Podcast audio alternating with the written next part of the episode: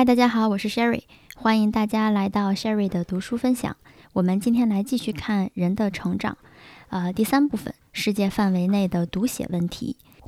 上一期我们讲到了前两节，分别是扫盲与专制，还有奴隶与儿童。今天呢，我们来继续看第三小节：读写是文化的基础。人类文明进步是以科学为基础的。因此，教育也应该在科学的基础上发展。学习读写是义务教育的开始，是教育的基础，被视为教学的目标之一。但是，实际上应该把它与文化的其他方面区分开来。读写的能力并非某种单纯的技能，而意味着语言的一种高级形式。它比口语更进一步，补充口语并与之融合。口语在每个人身上自然的发展，没有它，人就是个可怜虫，一个社会局外人，一个聋哑人。语言是使人有别于动物的特征之一，是造物者仅赐予人类的礼物，是人类智慧的表现。如果人类不能理解并且传达思想，徒有智慧又有什么作用？如果没有语言，人又是怎么能和其他人去合作？去追求共同的目标，去完成某项工作。然而，口语像一口气、一阵风，只能吹到身边人的耳中。这就是人类从远古时候起就想方设法将思想传递得更远，并以之协助记忆的原因。例如，早期人类将各种图形符号刻在岩石上，或者写在动物的皮毛上。从这些尝试开始，又经历许多演进，人们逐渐发明了字母，这是一项无比重要的成就。狄令吉说，这种成就对于文明进步而言，要比任何其他的成就都伟大且重要，因为它可以经由一代代继承发展，将全人类的思想结合起来。字母不仅关系到这种外部发展，而且还关系到人类的本性。因为它增加了另一种表达形式，使语言变得更完整。刚刚提到的狄令吉，他是一位英国的语言学家、古文书学家和作家。好，我们继续。如果人类比没有语言文字的其他动物高明，那么能读书写字的人又比只会说话的人高明。只有能写的人才能掌握现代文明的必要语言，因此，书写语言不能只看作是学习的科目或者文化的一部分，而应该被视为文明的特征。当今的文明不可能依赖口语推进，文盲仍然是进步的最大障碍。呃，在这里，蒙台梭利博士提到了在中国的一个例子。他说：“嗯，他听到了一则消息。”在中国，除了蒋介石与共产党的运动之外，还有第三种运动。发起人呢，是一个将全部智慧投入推广白话文的年轻人。他在设法解决尚没有人意识到的国民需求。目前要阅读中文，至少需要认识九千个符号。这个符号应该指的就是咱们的汉字儿。这使得扫盲的工作难上加难，变得几乎不可能。这个年轻的改革家虽然没有引进新思潮、新宪法和更好的经济条件，甚至都没有提到“自由”两个字，但是举国上下有口皆碑。他显然是中国人民的造福者，他意识到有必要跟上世界的脚步，这种进步必须经由提升全体国民的文化水平才能够达到。中国人民已经意识到自身。首要且基本的权利是掌握文明，必须拥有两种语文能力：读与写。这两种工具是起点，然后才谈得上文化。因此，作为学校，就很有必要理解以下的观点：一方面是与人成长相关的两种语文能力——读和写；另一方面是在掌握了读和写之后要引进的文化。我刚才在网上查了一下。呃，蒙台梭利博士提到的白话文运动，啊，发现那位年轻人应该指的就是胡适。好的，我们今天来看下一小节，叫书写爆发。不知道大家还记不记得我们在讲童年的秘密的时候提到了书写爆发运动？其实指的是孩子们在积累了一定量的这个阅读之后，他们突然之间开始对写作产生了浓厚的兴趣，他们开始写自己的名字，开始写看到的商店的名字，甚至开始写句子。我记得当时讲的是，嗯，孩子们认为写东西是表达他们自己思想的一个方式，他们愿意把自己的想法用书写的方式来表达出来，并没有把书写看成是一件非常难的东西，反而是自然而然产生的一个结果。我们来看一下，在这本书当中，蒙台梭利要怎么样来描述这个书写爆发。有关读写方面，我想介绍一种从儿童身上得到的经验，为消除文盲大为有利。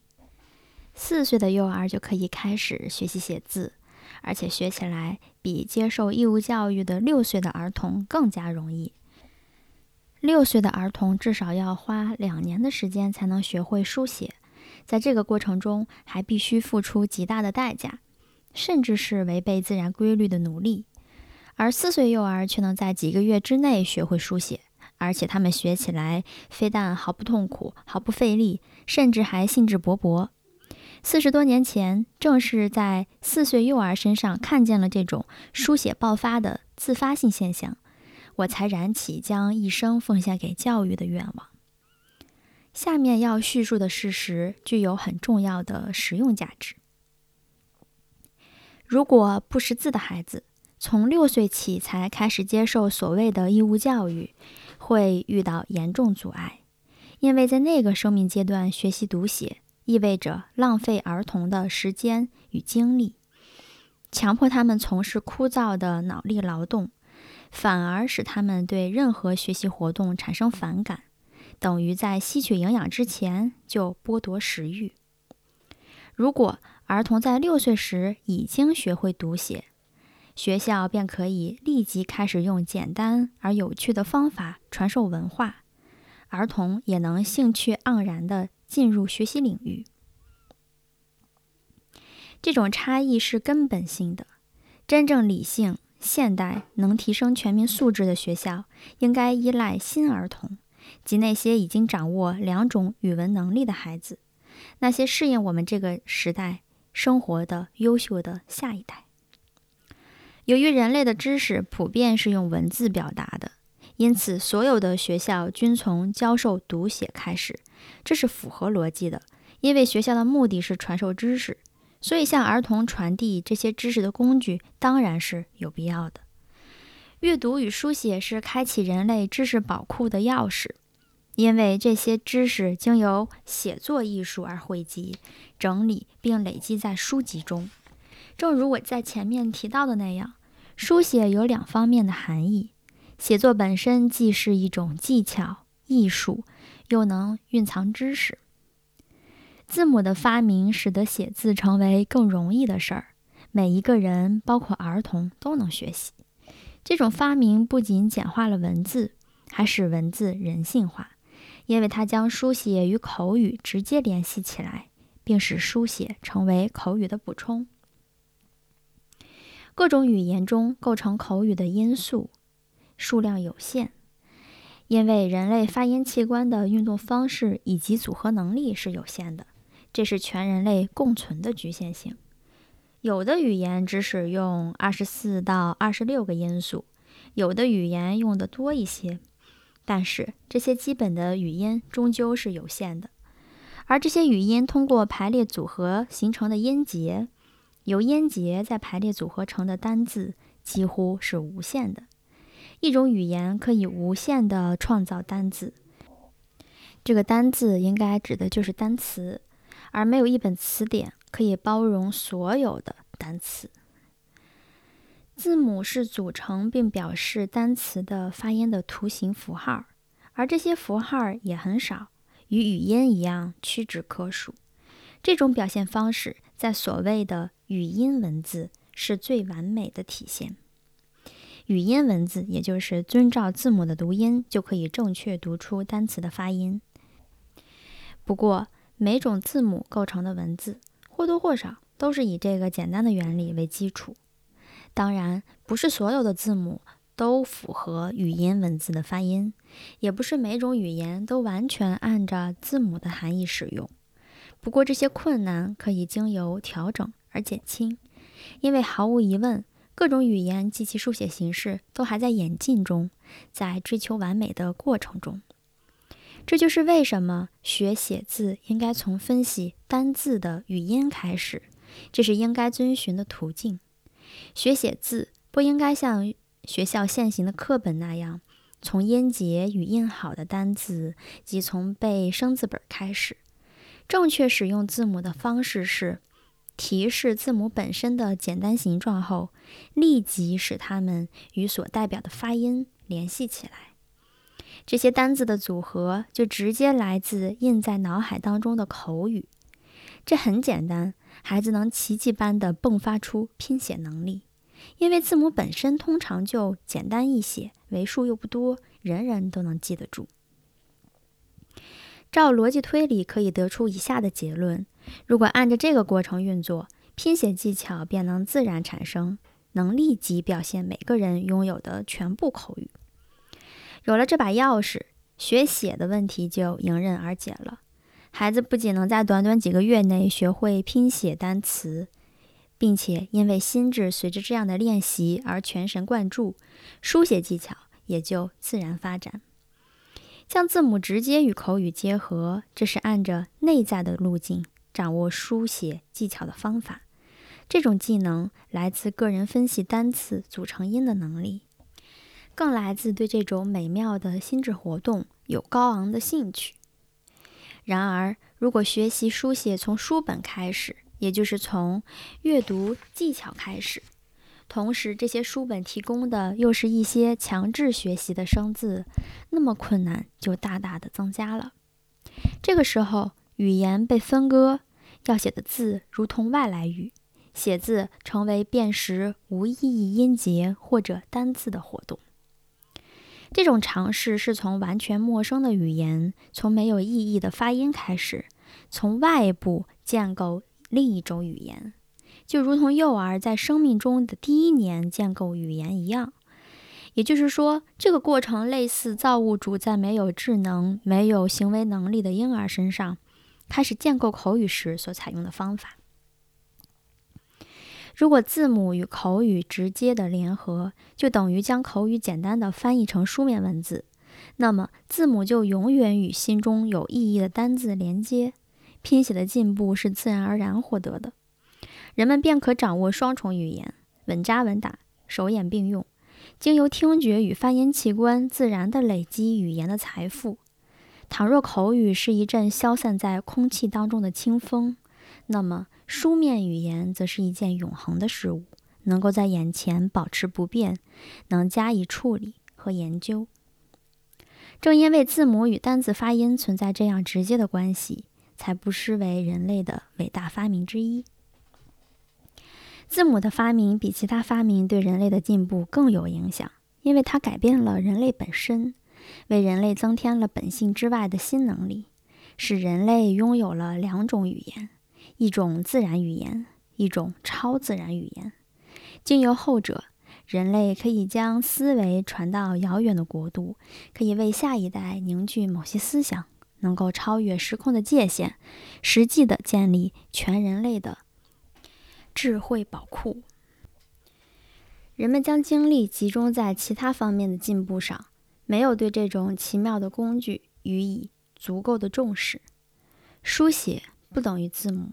它是以实用且永恒的方式传达思想的一连串尝试。它的历史可以追溯到几千年前，人类先是用图画表达思考的主题，然后呢，用符号来代替理念。只是最近才找到字母这种简单的形式。图画无法完全代表理念，只有借声音组成的语言才可以。因为只有语言才能够真实的表现缜密思维与理念的内容，而字母之所以可能，就在于它能忠实的翻译口语。传统的写字教学中，字母的作用没有受到重视，它只是被用来做文字分析，从来没有被当作忠实表达口语的工具。它是被埋葬在文字当中，没有人介绍它的功能与便利性，因此写字成为一种枯燥的学习科目。在儿童的心事中，有很长一段时间看不到字母的目的与好处，连语音文字的教学也像跟教发音没有任何关系的中国汉字一样，没有利用字母简单实用的优点。我们从一九零七年开始教三到六岁的儿童写字，那是在罗马。我想我是第一个，也是唯一不用教科书的人。我创下了直接将字母的字形与语音联系起来的范例，结果真是美妙无比，出现了令人意外的书写爆发。我在孩子身上看见一种不知疲倦、激动人心的创造性工作。一个个完整的单字涌现在儿童的心中，经由他的小手写满黑板、地板和墙壁。这个惊人的现象出现在四岁到四岁半的儿童身上。我深信这份旧经验对今天的扫盲运动仍然有用，因为它可以使我们得以利用自然的资源。它凸显了文字真实而简单的一面，也就是说。将文字直接同口语结合来，本身算是一种务实的进步，可以说是老少皆宜。这样学写字成为一种自我表达的形式，并唤起一种兴趣，一种自发的活动。儿童面对这项明显的收获和逐渐产生的新能力，热情有增无减。孩子在奠定了书写的基础之后，就好像戴上了护身符。使他能进入知识的海洋，又像是打开了一扇新世界的门。因此，在把写字当做一种新的自我表达形式，作为学习的第一阶段时，就应该摒弃课本和生字本，因为这个时候，字母就像是一把从里面开启的钥匙。文化与识字本身就是两回事儿。我们不难想象，在字母发明之前，某个经验丰富。德高望重的人可能目不识丁，但绝对无法想象一个不识字的现代人参与当代文化，即使他有高尚的品德。当我们思考语言的实用性，可以分为两个不同的方面：文字与自我表达有关，是透视作者人格的一种简单机制，它可以被分析，而正确的分析具有极大的价值。掌握书写技能与摆脱文化上的知识贫瘠，乃至成为文学家，并不是同一回事儿。书写只是与字母有关联，进而也就是与口语以及语音分析有关。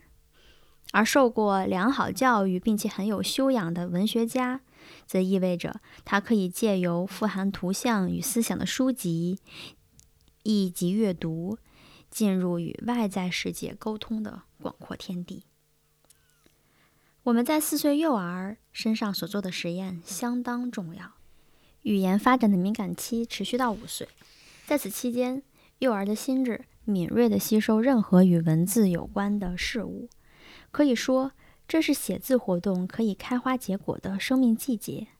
开花结果不仅取决于种子和土壤的预备，也取决于播种的季节。拼音分析的作用可以使字母与口语结合起来。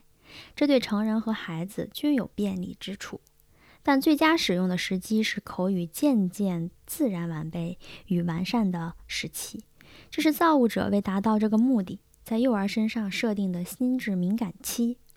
这里可以真正使用“书写发展”这个概念，因为一旦字母与单词的发音关联起来，那么两种语文能力便会像一个有机体那样一起发展。一起扩充，同时得以丰富。读到这里，我想分享一点自己的经验和感受。呃，因为我本人一直在教育行业里面工作，呃，现在我是一名那个出国考试类的英文老师。呃，我同时呢也曾经在一家互联网公司工作过半年，大概内容就是生产和研究一些 AI 的呃英文课程给我们的嗯幼儿，也就大概三到五岁之间，嗯。嗯，然后据我接触下来呢，我觉得我们中国的孩子在学习英文的时候，小孩子啊，我觉得各位家，如果您是家长的话，呃，不要让孩子很着急的去背诵这个单词的拼写，就好像我们刚刚提到的那样，一上来就让孩子背拼写，其实会很影响孩子的学习兴趣，就如同我们书中讲到的。前期的积累是非常非常重要的，所以也许孩子要花两年、三年的时间去积累，他还不会写很多的单词，他还不会说很顺的句子。其实这些都是很正常的，因为因为孩子必须得经由一个嗯疯狂输入的状态。之后才能开始逐渐的输出，就好比蒙台梭利提到的书写爆发现象，孩子们先是不断的进行积累，不断的去看去听，而且他们的他们的字母语言就是他们的母语嘛，他们经常听到人们会说一些话，然后经经常会看到商店上面的各种名字，直到有一天他发现自己可以书写了，他是那种有极高的成就感的。所以我觉得我们在教我们的孩子的时候，嗯，让他前期去积累各种单词的发音，让他去读，让他会说，其实就足够了。写是他慢慢经历一定阶段之后会形成的。我觉得这样孩子在学习学习起来会更加的轻松，而且对他的发展也是更好的。嗯，但是如果你上各种培训机构的课程的话，可能并不会达到我们在这本书中所要想要的效果，因为大家都很想让孩子、让家长看到孩子的学习成果，所以我觉得一定会存在很多揠苗助长的现象，因为要不然家长看不到这些孩子学习的成果，可能就不再给孩子报这个课程啊，这是我的一些想法。所以，如果你是一名嗯三四岁孩子的家长，然后你的孩子正在啊接受英文的启蒙，或者是别的语言的启蒙，我觉得我们可以降低呃一点期待，不用很着急的去想要看到孩子的学习成果，啊，我们就循序渐进，慢慢的看着孩子成长就可以了。不管是你给孩子选择了一些英文课程，还是你亲自带着孩子去学习，只需要让他前期多去多去听、多去看、多去积累，后面的效果是啊逐渐产生的。如果你现在给三岁给孩子学习，可能三到四岁期间不会看到很明显的效果，但四岁之后也许会有一个小小的爆发期。但是，呃，依旧是那句话，不要有啊太高的期望，因为每个孩子他的发展也是不一样的，嗯，没有一个非常统一的时刻，就是这个时候孩子该爆发了，孩子该变得特别厉害了，没有这个时候，每个孩子都是不同的，所以我觉得我们就嗯放平心态，然后安静的看着孩子成长，我觉得这个就已经非常好了，嗯。好的，感谢大家的收听。如果你有其他的意见想要和我探讨的话，欢迎留言。好的，我们下次再见。